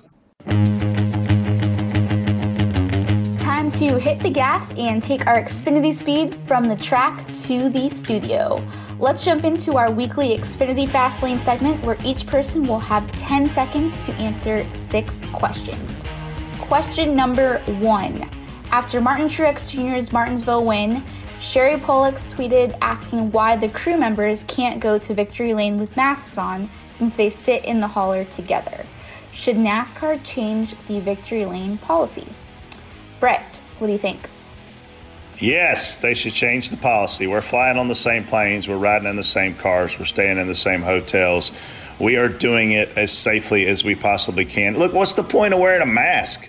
Why do I wear a mask if I can't be around you? I thought that was the point of the mask. Otherwise, if I can't be near you, let me take the mask off. I think this isn't a NASCAR thing. I truly think it's a uh, state government thing. I also think it's to some degree an optics thing because we can't look like we're not being safe. Uh, but no, I, I side with with her 100%. Like, how can Freddie win his first Xfinity Series race ever last week and not be able to go take a picture with the damn trophy? That's why we do this. I also think, just to add to this quickly, like the victory Lane. That was lane way more than 10 seconds. I'm trying to find the dinger. But the victory Oh. lane photos where the driver is getting out of the car and like taking photos with the mask, and the photographers, like even in normal victory lane, very far away. Um, If I the driver is the only one standing there, why is he even wearing a mask? That's He's yeah. protecting I don't know if himself it's from like himself. the effect. I guess they're trying to be safe. Like it is fair that they are taking all precautions, but so, I feel like that I've seen a lot of comments around that specific those specific victory lane photos. Tim Fiedel was sat in my lap the whole way home last night, essentially on an airplane. So That's awkward. Like, why can't me and him go take a picture together somewhere? Come on, man. It's, it's time to loosen up some of this stuff, Freddie. I'll expect a picture next week. Yeah, that's weird. TJ, what do you think? Uh, yeah, I think this stuff's all laid out beforehand, and until we get to a, you know, until we get to a more safe, secure spot, I don't think um, it, it does stink that you can't go there, and because these races are hard to win, and when you do win, you want to go down there and, and take a picture, um, and, and have something to remember it by. You know, see the guys that won, that you won with, and, and, and you know, it's a group effort. Um, these races, it takes a whole team to win these races. Um, but yeah, it does think that you can't go down there and do that, but I, I, I understand the, you know, the times. Do you not hear the dinger? I can't hear it. That was the dinger. Yeah. Freddie, hear it. you're up. Um, I, obviously, they're trying to separate the driver from the crews. So you're talking about the crews and the hauler. It's not really equivalent to the driver because I don't think the driver's in the hauler. It's not supposed to be anyway. But uh, yeah, I, we said this when they when they came out with these rules. I think you can figure out a way to do it and socially distance each other and, and have your masks on and, and figure out a right way to do it. Question number two. The Xfinity Series had two entertaining races at Homestead over the weekend. Is the Xfinity Series racing product currently better than the Cup Series? Freddie, One thousand percent. Next. Brett, We can hear the dinger, Jason. Congratulations on not sucking anymore. When you talk about a guy named Ross Chastain that drives everything he can drive, he came on the show last year and he said the Xfinity Series package is the most fun package to drive out of all three series. There's your answer. Your drivers even believe that. Yes, it's a better package than the Cup Series. TJ, Uh, yeah, there's more tools for the drivers to use, and it, these guys, the Cup guys, need these tools. These guys, you know, the aggressive Cup guys up front need these tools. You need to be able to follow somebody off into the corner and get them loose. You need to be able to move the air a little bit. You know, when you're faster than a guy, you shouldn't be stuck behind them. Question number three NASCAR announced that there will continue to not be any practice and qualifying for all races through at least August 2nd. Do you agree with this decision or do you wish to see some form of it return sooner? TJ. I agree with the decision right now. I think um, the way this format's working is great for uh, for the times. Um, when you add practice and qualifying in there, you're adding a whole another element, another day possibly. Um, I think NASCAR's done a great job with the condensed schedule right now and should keep how it, how it is. Yeah, I mean, I agree. that The, the racing's been good. Uh, bigger teams are missing it more than I thought they would. You know, you've seen guys at Martinsville that were way, way off. You know, just no practice. So I, th- I think it's giving these small teams a little bit of an advantage, maybe. Brett. Man, I, I- I just look at, at guys like um, Ryan Blaney and Denny Hamlin and Kyle Busch all getting lapped at Martinsville. If we go out there and practice for five minutes, that never happens. It's a brand new dynamic to the sport that we've never had. And man, you're crew chief and engineer, man. You better have your together. Within the eight races since NASCAR's return, grade the overall quality of racing you've witnessed. Brett. Oh, I haven't had very good results, Casey. I've had some fast cars at places. Uh, had a chance to win Darlington. I thought I'd had a chance to win at least a couple more, and we haven't. So my grade is a F. I ain't happy.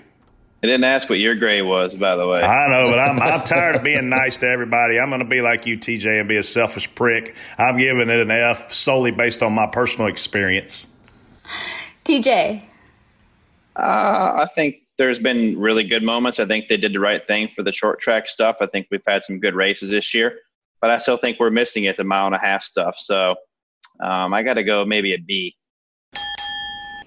Yeah, I was going to say B. I think the only, I mean, you've had great short track races. Darlington was pretty good. Charlotte really brought the grade down. I would say, you know, if without Charlotte on there, you know, that was terrible. I didn't. I thought Atlanta wasn't that bad. Obviously, the end kind of sucked, but the middle of the race was pretty good. Speaking of Charlotte, man, we could really. I got a good idea for the All Star race. I think we should. I, I One think of your should, favorite tracks? I think we should move that thing to Bristol. What do you guys think? Hey, I'm all for it as long as they let me race. TJ, you gonna I say mean- I don't know, or are you gonna comment on this one? I think a short track is a great place to have the All Star race, especially uh, especially a track that might have had some drama already this year. Yeah, I mean, obviously, I think. I, I mean, obviously, we're we're kind of joking around here because we might have heard rumors about this already. But I didn't hear a another rumor. Another, yeah, I know. Another rumor I heard though was, you know, we, if we do move to, to Bristol, they're not going to have the All Star Open, which I think would be a terrible idea because I feel like that All Star Open is is probably a better show than the All Star race at times when guys are just laying it all on the line to get in that All Star race. And I mean, we had three great finishes to stages last year, and uh, the year before was even better. So. You know, I, I think that'd be a big mistake if they don't run the open. But I understand for Yeah. expense wise, it's tough for a team to go up there to run with a great format, um, with a great format and uh, a short track like Bristol, the All Star race, uh, this you know the sky's the limit. Here's here's here's the thing, man. Like, and we were look. I was kidding with my answer about grading the season as an F. Obviously, it's not an F. It's an A plus for NASCAR. Simply getting us back on track in this difficult time. But when I leave the racetrack every Sunday, I get on a plane and I ask myself, if I were a fan, would I pay to come back next year to watch that race? And I've never left a race at Bristol and said no. I've always said yes. And if you take and say, all right, we're going to have an all star race with the 20 best guys in our sport. Wow. Like there's not a better bull ring. There's not a better racetrack. Obviously it is a bull ring in America for that event. So, uh, let's hope the, let's hope the rumor that we've heard that is going to turn into a fact possibly very soon comes true. Super Speedway races have been all about avoiding numerous big ones in the last few years. Switch roles and become the driver. How do you stay clean and in contention until the finish? Freddie. Um, luck. I mean, obviously, you can ride. There's two options. You got to be in the top two or three riding, or the last two or three riding. It's only. I mean, it's you're not safe back there either, but that's a safer place. I want the lead, man. Uh, that was one thing I really enjoyed about spotting for Elliott is is he wanted to be in the front and he wanted to to be up there trying to control the the race, control the lanes. And look, I've been I've been wreck running second, but I've also been run over running thirty fifth by one of them guys that doesn't have a spotter and doesn't pay attention. So, give me the lead, TJ.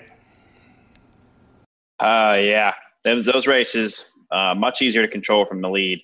Much uh, much safer. Been wrecked from the lead before though. Um, yeah, I, you, I don't know if there's anything you can do. Definitely a little safer in the lead, but I don't know if there's much you can do. It's just luck. Off the wall question A Virginia family found nearly $1 million in two bags lying on the road and contacted the police. If you came across that money on the road, what would be your move? What TJ. idiot! Uh, what money? no money here. Uh, Freddie. Lunch, lunch is on me.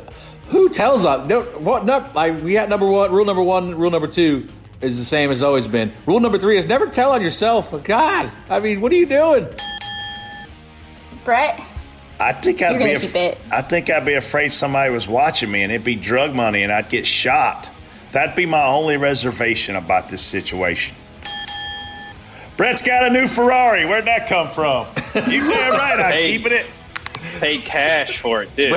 Brett got an 80 foot yacht on Lake Norman. hey TJ, have you ever seen the movie Office Space? Hmm. I probably have, but I don't remember it. You should watch it. You talk. I was watching it this weekend. You talk just like the boss. You're like, um, yeah. Hmm. So like it's so In funny. that case, get back to work.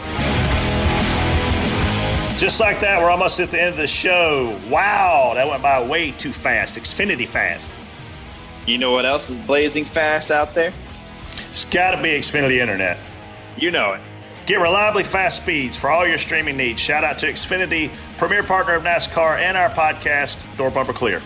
And make sure you're following at Xfinity Racing on Twitter to keep you connected with behind the scenes NASCAR content you don't get anywhere else. Ask DBC. Send in your questions 24 7 on Twitter using the hashtag AskDBC. This first question is from Tim Allen, 19. Prior to this year, we haven't seen many ballasts falling off of race cars because the penalty and repercussions are severe. With the accelerated tech process now, what are the teams trying to get away with that caused these issues with the 11 and 98? Freddie. I mean, it's it's been happening a couple times. We've seen it in practice, and it's probably not as publicized because it's on practice, and, and a lot of people maybe not watching practice. Um, obviously, I still think 11 was I don't know what they were doing. It was something shady for it to not come out during qualifying and come out as soon as he rolled off. I think this 98 deal was either they added some at the racetrack and forgot to to put the cap back on and tighten it up, or, or left the shop like that. Um, I would tend to think it probably something they changed at the racetrack and didn't get tightened up um, buttoned up again. But uh, yeah, just I mean, it's happened, and you see the same penalty again, but it's it's just a little more prominent now because it's in the race and not in practice. Brett. Everybody's got a job to do, man. And, uh, you know, Freddie, Freddie is insinuating that maybe the 11 was trying to gain some, some sort of an advantage. And if that's the case, the guy still had a job to do, and it certainly wasn't, to let the lead fall out. So uh, do your job, and we don't have these issues. You know what happens in this situation is you're sitting there, and, and listen, these crew guys are sitting around. They can't see anything sitting on pit road. And all of a sudden, you know, TV goes, oh, there's lead on the racetrack. And you know whoever did it goes, oh, I forgot to tighten down that lead. And then you're like, you're scared to look on TV because you know it was your car. There ain't no doubt in your mind that your dumb ass done left the lead loose. How many? How many? Would you say? What is there? There are forty guys in the Xfinity race now. Thirty six. You think there was thirty six guys in their pants when that? Hey, there's lead on the racetrack, and all thirty six of them were like, "Did I? Did I? Uh, I don't remember. I think I tightened it. I'm not sure." I mean, Megan leaves here every morning and then texts me an hour later and goes, "Can you double check, make sure I closed the garage door?" So I know Me exactly what all these people go through all the time. Hey, I got home last night and I reached in my pocket and I had my damn rental car keys. My rental Good car's work. in Miami and my keys in my pocket. And I'm like, what an idiot. Hey, you knew you left the lead loose. The minute they come on radio, go, man, man, somebody's lead is laying on the racetrack. You know that guy's like, oh man, that's our lead, but I ain't telling nobody. Maybe it's another car's lead. Somebody, I heard a rumor that there was no numbers on it, and and the only reason they knew who it was was because Junior was talking about it. Said it'd come out in '98. They there was a picture. Um, I think there was a picture that had that showed it and it had a 98 on it. '98 on it. Yeah. Hey, I wouldn't put my numbers on my lead either. I put somebody else's number. I'd be like, whoa, here, here is Chase Elliott. He got some lead lead on the racetrack. yeah, they had um, they had pretty good video of it coming out on the front stretch. You mean, couldn't miss it, honestly. No, Like when the you cars were watching on the swerving, yeah, when all those guys were swerving back and forth and stuff, yeah. What do you think the driver thinks about? Like he starts swerving, all of a sudden you hear like clank, clank, clank. clank, Oh, oh, oh no. Uh oh. I mean, you've hit some big bugs before with your car or truck, and you've heard the sound it makes. Imagine a piece of lead or tungsten hitting your car. It it destroys it. Like Yeah. and, and not to mention the reason why this is such a big penalty is because it's highly dangerous. If we get at speed and that comes out at speed and starts bouncing down the racetrack and gets some air, that's highly dangerous. So there's a reason why um, this is such a severe penalty for crew chiefs and engineers and car chiefs and stuff. And it's also one of the most moved pieces for adjustment during practice and stuff too, moving nose weight and stuff like that. That's why these guys are moving it all weekend and stuff a lot during practice and that. That's why um, there's some room for error there. You, very unique situation here too. A very very unique situation in which these three guys get suspended and they have to race the next day. So they're in Miami now. They're three people short. So now the Stewart Haas Racing team has to fly three additional people from North Carolina down to Miami to take their place, which is and can be a logistical nightmare. Just imagine this happening to a much smaller team. Like you'd be at the local McDonald's being like, hey, man, we need you guys to come out here this weekend to help us because a small team that doesn't have access to private airplanes is going to have a really difficult time getting three guys there that fast. They might not even have three guys just to begin with. So That brings us to our next question from Travis Parks 24. With Chase Briscoe rallying from six laps down to finish seventh on Saturday, what other individual NASCAR races stand out as the greatest comebacks ever? TJ. Man. I'm trying to think of uh, a race where somebody made up nearly that many amount of laps. And I don't, I can't remember anything anybody that's made up. Ah, Kyle, um, Kyle Busch made up a ton of laps at Watkins Glen one time, uh, taking lucky dogs and wave rounds and stuff. I think he made up four or five laps, something like that as well. So, um, yeah, I don't, I'm not sure. I don't know. Shot. First. Freddie. Um, yeah, I remember Bill Elliott. I think unlapped himself at I think it was Talladega, just raw speed unlapped himself. This is before the days of damn lucky dogs and wave rounds. But I think the greatest comeback in NASCAR history, not so much an individual race, was I don't know if you guys I'm sure you remember Alan Kulwicki coming back. I mean, I feel like he was like almost 300 points down with like 500 races left and come back to win the championship. So I think that's overall the greatest comeback in history. It's not an individual race, but I mean that was that was super impressive. Brett. I had to Google NASCAR comeback because I've drawn a blank, but I'm going to own it. Hey, at least I owned it. Uh, first thing that comes up is Kyle Busch. He broke his legs in the Xfinity Series race at Daytona. Obviously, went out for an extended amount of time. Come back, uh, had to get a waiver in the Cup Series to be championship eligible. Uh, became championship eligible, and that year won his first Cup Series championship. So, shout out to TJ's favorite Kyle Busch on his inaugural comeback Cup Series championship. And I did not pull that out of my ass. I googled it. I'll tell you what's a good comeback is um, Jimmie Johnson. Almost every other week, handful of years ago, uh, he would spin out almost every week and still come back and win. I have one more AskDBC question for TJ. I'm surprised I was listening to your scanner audio with Dale on Saturday. He didn't yell at you once. Uh, just so just one time. I mean, didn't really yell though. Hey, so the the funny thing was, I was I wasn't watching the Saturday race, but uh, I talked to TJ when I got to the roof about it. You know, say, like we talked about last week, manipulating restarts. Dale is trying to come out fourth, and I think who are you racing down there? Brandon Jones down the end of pit road or something? Yeah, I think it was. So so you know, I could hear, I didn't see it, but I, the sound on the radio was like, oh, they're kind of jockeying to, to one. They don't want to be fourth. So no matter what happened, Dale would have been screwed because Oh, he got Brandon Jones got a penalty. You know what I mean? Yeah. So Yeah, just like we, we- talked about last week, no matter, even if you let the guy go, you're going to be third anyway. We'd have been all high fiving and happy and something, and be like, "Oh man, really?" Yeah. I will say there wasn't anybody near us, and if, there, if pit road would have been about five car lengths shorter, he wouldn't have figured it out because he started driving right by us, and then it Yeah. took him a while to figure it out. So we he had a little bit too much time right there, and there wasn't any. I will say the only reason I brought it up because there wasn't anybody right on us. Like we pulled to the left and just got out of the way. Yeah, I didn't see it, but I just thought it was funny that, like, just what I talked about, like, even if you tried to, even if you let the guy go, it wasn't going to work out for you. Yeah, it, that's it's. I swear it's like a 50-50 shot. Like it's every time you do a good job.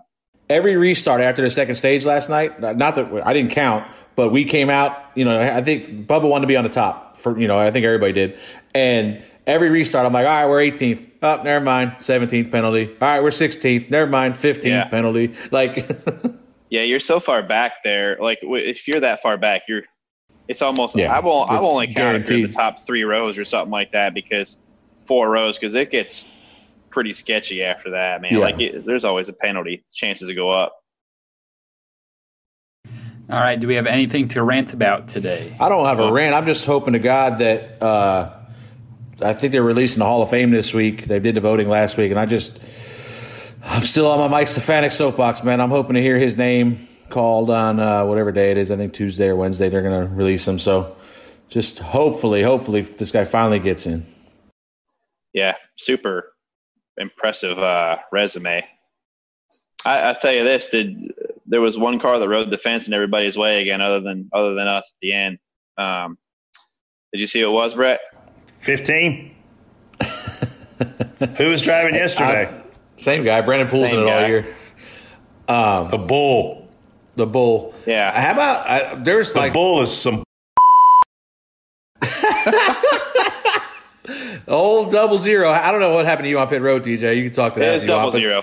Double It is double zero, zero. damn. dr- Like twice, he drove in the corner on the bottom, and we and Bubba was running like the middle. And I twice Oh, had to tell him I move up in the middle. because he would he start on the bottom and end up in the third lane or second lane at least. And then the same thing. Yeah. One of them one of them 27, 77 cars did the same thing to us a couple times. So the double zero panicked on pit road in front of us. We were. It's when they opened pit road for everybody, and uh, we come out of the stall. We're rolling down pit road. We're you know pretty close to double zero, and I'm like, he's got to turn in up here. Well, the one car who was running, you know, a little ways behind us, was finishing up the left sides, and they dropped the jack, and the double zero was already turning in. Like it was the one car's responsibility at that point because the double zero was already getting ready to turn into a stall. Well, he hits the brakes and just stops, like right in the middle of pit road. Like to me, That's a good spot to stop. There's not much going on in the middle of pit road. You can stop there. to me at that point, you you don't stop in the middle of pit road because that's how you cause an accident. It's the it's the one cars. That's the pit stall that he has, and that's what he's got to deal with until he gets laps down or whatever. You know, it gets a. like, That's just what you got to deal with. Um, if you stop on pit road, you're going to cause an accident. You're going to get hit. Um, it's the crew chief's job to communicate on the boxes back and forth with the box next to him, like, "Hey, I'm going to be coming in late. If I'm if I'm already turning in, you got to wait." you know, that's kind of the general rule. If the guy's already turning in, you kind of got to wait, otherwise you're going to hit. Yeah, and if No, you see a lot of these guys, opinion. a lot of guys with experience will will almost pull in the pit stall behind the guy. If you want, if you know you want to be courteous and you want to give these guys a break, you can still pull like pull right behind them and just sit there. You know, you don't don't stop in the middle of the pit road. You, can pull to the can't be in inside the lane preferred or lane. You or- can't be in yeah. the preferred lane. Move over three quarters of a lane and then stop. Yeah. How about that Chevrolet nose, man? Did you see the speed? If Austin Dillon doesn't get a penalty, I'm telling you, the three car was one of the best cars in the field, and obviously Reddick was up front all day. Man, can, can you believe like the switch that RCR's flipped? I know it's helping obviously Freddie and Bubba. You know they're they're running and more relevant than they've been in Bubba's Cup career. Like the three came by me yesterday about 20 laps into a run, I was like, dang, this guy started in the back and he's already passed me, and I'm running 11th, like flying. His his car turns so much better than my car. Like you could visually see us, Yeah. you know, going into the corner. Our car fades up. You can tell it won't turn. The three cars just hooking the bottom, gone. Hooking the bottom, the top, everything. No matter told where they go. There was somebody between us. I can't remember who it was, and I said, "I just, you know, right with you," and then five back to the three, and going that was going down a backstretch, and then the three was in front of us off of four. Just hooked the bottom, drove by two cars. I was like, "Huh, that's pretty impressive." Yeah, and I think honestly, I think that was helping.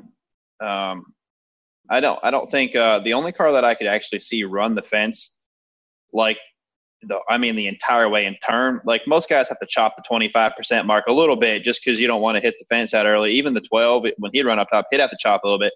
The eleven couldn't run right against the fence. He could get up there a, a little bit, but not. He always he always left a gap. It seemed like. Um, man, I'm telling you that they've got the downforce right now to do to make them decisions and stuff. I mean, it's just you know part of it. I mean, it's a big racing's a big circle. It'll come back around, but that's where we're at right now. Yeah, it was uh, it, it, obviously, man. RCR really picked it up yesterday. Don't Hey, speaking of RCR, did you see what Reddick did on the last lap? no. Tried He to bottom stopped. about Rick. No, he stopped. Oh, He took. Luckily, he had like a 10 second gap, but he uh, He was and Derek right- Nealon did that to, before in a race. He he was right at um, he was like right there. You know, I mean, it was Danny maybe five car lengths ahead of Chase and Ryan were racing hard, and then um, Tyler was like right there, five back of them guys, and Took then he the ended white. up like three or four, took the white, and you see him just crawling. Derek's freaking out down there trying to because of course he takes it like he thinks he takes a checker, so now he keys up. Hey, great job, guys! Uh, he's talking. Derek can't tell him to get going. I mean, it was, they were probably panic sitting there for a little while, but but he got going. Luckily, he had a pretty good gap. He didn't lose any spots. He ran the bottom two, three and four, coming to the white flag. And when I, I saw him down there, looked back away, and uh, then I looked back, and it's about half a lap later. I'm like, oh my gosh, I know the bottom wasn't that bad, and he Yeah. was way back. Yeah, he he stopped. I mean, he just basically thought the checker. He thought the white was he, a checker. he, now he he had a race one last year in the Xfinity Series or two years ago, right? Did the same thing, lifted at the white flag. Oh, it was a stage, not the end of the Stage, race. End of a stage, which can cost you the Michigan, race. Michigan, right? Michigan, maybe, right? I don't remember where it was, Wow, It was. But he yeah. needs to learn what a black and white flag looks like with checkers Uh, across. it. Especially, and the thing, funny thing is, you come from dirt world where you watch these dirt races. They have no radios. These guys always run another, like they run an extra lap all the time because you know you see the checker, you just keep digging until everybody else starts slowing down. He's So modern slow day down Mark early- Martin, man. Almost. Wow, that's crazy, man. DBC picks. We have some big news. Freddie picked Bubba Wallace and won on Wednesday night at Brett's lips are still chapped. I'm curious to know what you knew that nobody else knew because there's no way Bubba Wallace is going to go down there to Martinsville, Virginia and beat the guys that he beat. Like, did you were you privy to a special email or text thread or what what went on here? The, what went on was I knew we ran top 10 there the whole time last year, in the second race. So all I needed was a little bit of trouble out of you guys. And I would take a tie. If I could pick Bubba anywhere to finish in the top 10, that, you know, and, and make a DBC pick, I'd risk that one. And then hope to God you guys had a little trouble. And, and both of you did. Denny, I don't know, he forgot Dude, I had that one. was. I had that one in the bag again. Denny Brett's had running, that one. Brett's running second. At Martinsville, Yeah. running right. I mean, I'm like, sweet, I'm good here. And then he throws out the anchor. I mean, uh, whoever I pick is gonna have a problem. It's known. Who'd you have last night? Oh, Jimmie. Yeah, he was terrible. We say on the show all the time, don't suck. Let me tell you the definition of suck. Finish second in stage one. And at the end of stage two, you're a lap down. That is the definition of sucking. I, I knew. I just. I, I knew. Bubba. Bubba always tends to, to to rise to the occasion, and I knew that was going to be a big race for him.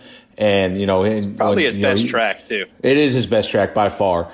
And, and you know, I just knew, and I mean, our car was super fast. You know, I figured we've had speed this year. I didn't know how well it would translate to a, a short track, but just seemed like an obvious place to pick us. And it worked out. Brett was kissing asses all night in Martinsville. You should have seen it. I was. I was puckered up. Um, I then was, my guy. I was watching Clint drive real hard to try to catch us a few times. Then after about ten laps, it started fading. yeah, yeah. Tyler the Ram Reddick brought me the win at Charlotte. Super happy about that. That was not I got a- Charlotte. I'm That was- at that was- uh, hey, I'm, hey, I don't know if you guys are, but I'm sleep deprived today. I slept a total of about three and a half hours. Uh, Same. That was not Charlotte. That was Homestead, dude. I would just soon not go back to that Charlotte Oval. Based on see, I'm still delirious over that Charlotte Oval that we ran. But my guy, the Ram Reddick, he kicked their ass yesterday. That with, was with so. That was. finish. Good. I like that pick. Only I was when I gave up my four drivers there at the beginning of the year. I gave up Reddick was one of them, and I was regretting it. They, like, instantly, I was like, "Man, that would be a good guy to pick at Homestead." And then it wouldn't have mattered because Brett picked him before me anyway. So luckily, but yeah, that was a good pick. Bowman I- was hanging in there for a little while, but he he faded. I got to go last this week. So who gets That's to go good. first? Who who finished Probably last? me. Who cares about this place? Yeah, TJ Oh, will go yeah. first. It's the current score is seven four to one. When are you going to start, TJ? Are you Who do starting I want Or? to have problems this week? This is the question. uh, I'll take uh, Talladega. I'll take John Hunter Nemechek. I'll take Ricky Stenhouse. The lane changing machine, Ricky Stenhouse. He don't mind I'll take, changing I'm picking Brian Patty. That's what I'm picking. That thing's going to be a rocket. Yeah, I tell you, man, like you look at Stenhouse, he's either been hot or not. Like I, I've seen him up there running in the top 10, or you don't see him at all the whole race. And then you look at his teammate, Ryan Preece, who was rumored a year and a half ago to be the, the heir to the throne to Kevin Harvick's ride. I mean, he signed with Kevin Harvick's management company.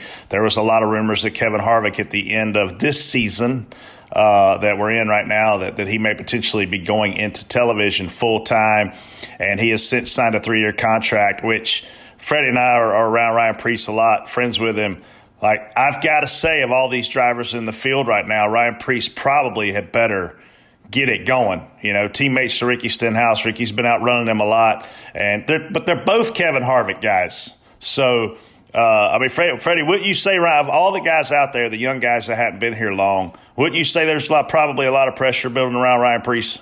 Yeah, there's two guys I've got circled that really need to step it up. I think one is Ryan Preece, um, and I feel bad for him because he's had some good runs this year that that you know he was running top ten at uh, Darlington, the motor blew up.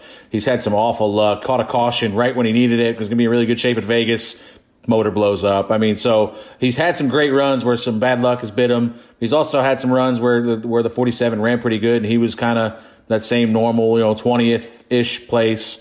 Um, so I think he's got to step it up. And the other guy I'm looking at is Cole Custer. I mean, I know he's a rookie, but I mean he's he is not performed well in that 41 car, not to where I thought he'd be anyway, at least. Um, so he's another one I look at that I feel has got to step it up. All right, so I got to make a pick. I actually was really considering Cole Custer but man, I, I just feel like we got a feel good story coming this week. I mean, I look at Ryan Newman, who had a great opportunity to win a Daytona 500. He does everything right. He makes the right block at the right time. Unfortunately, got turned. Survived one of the scariest crashes in NASCAR history. We're backplate racing. He's a guy that's always around at the end. I got to go with Ryan Newman. I'm the only guy going big right here. That's not big. That's big. I could save Newman Where for somewhere. Where for where? Where are you going to pick him at? Where else? Like I won, I won the Daytona 500 pick with Corey LaJoie. He's a guy that you know was a sleeper. He finished eighth. All we're looking for right here is the guy that we think is going to survive, and I think Oh Newman yeah, survives. I was gonna say, oh, I'm I'm I'm I'm on the limb here because my good chance my guy don't survive, but I feel like if he does survive, he's gonna be fast and up front. So I'm just hoping he gets through there. I'm trying to use names that, that might be an outside shot right now that uh, I won't pick later. TJ, you have He's the just- score. Your your total is one. TJ's TJ's just looking to pick people that he likes because he doesn't want to ruin anybody else's day. I'm gonna start picking people that I don't want to win. Yeah, Yeah, I'm gonna just- pick uh, the nine every week. Is that all right, guys? If that turns into a thing. If I if that turns into a thing, I've got him every week. Yeah. Cool, man. We're, we're off to Talladega. Uh, no practice, thank goodness. I know we covered that in the show.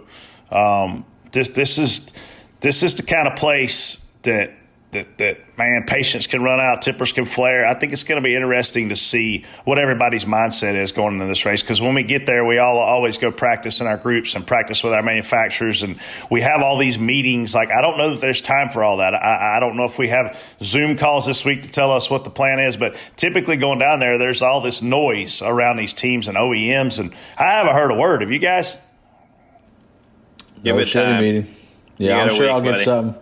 I mean, Chevrolet dominated the whole spotter stand last year. That we basically none of the rest of us had anywhere to stand because Chevrolet just just took the whole spotter stand over. I pray that we're over at the old spotter stand and, and we're able to spread out on that big roof that's there by the concession stand uh, for, for this sense. race. Um, if if they don't put us there, the vantage points. If they bring us lower, ooh, we're gonna have big problems.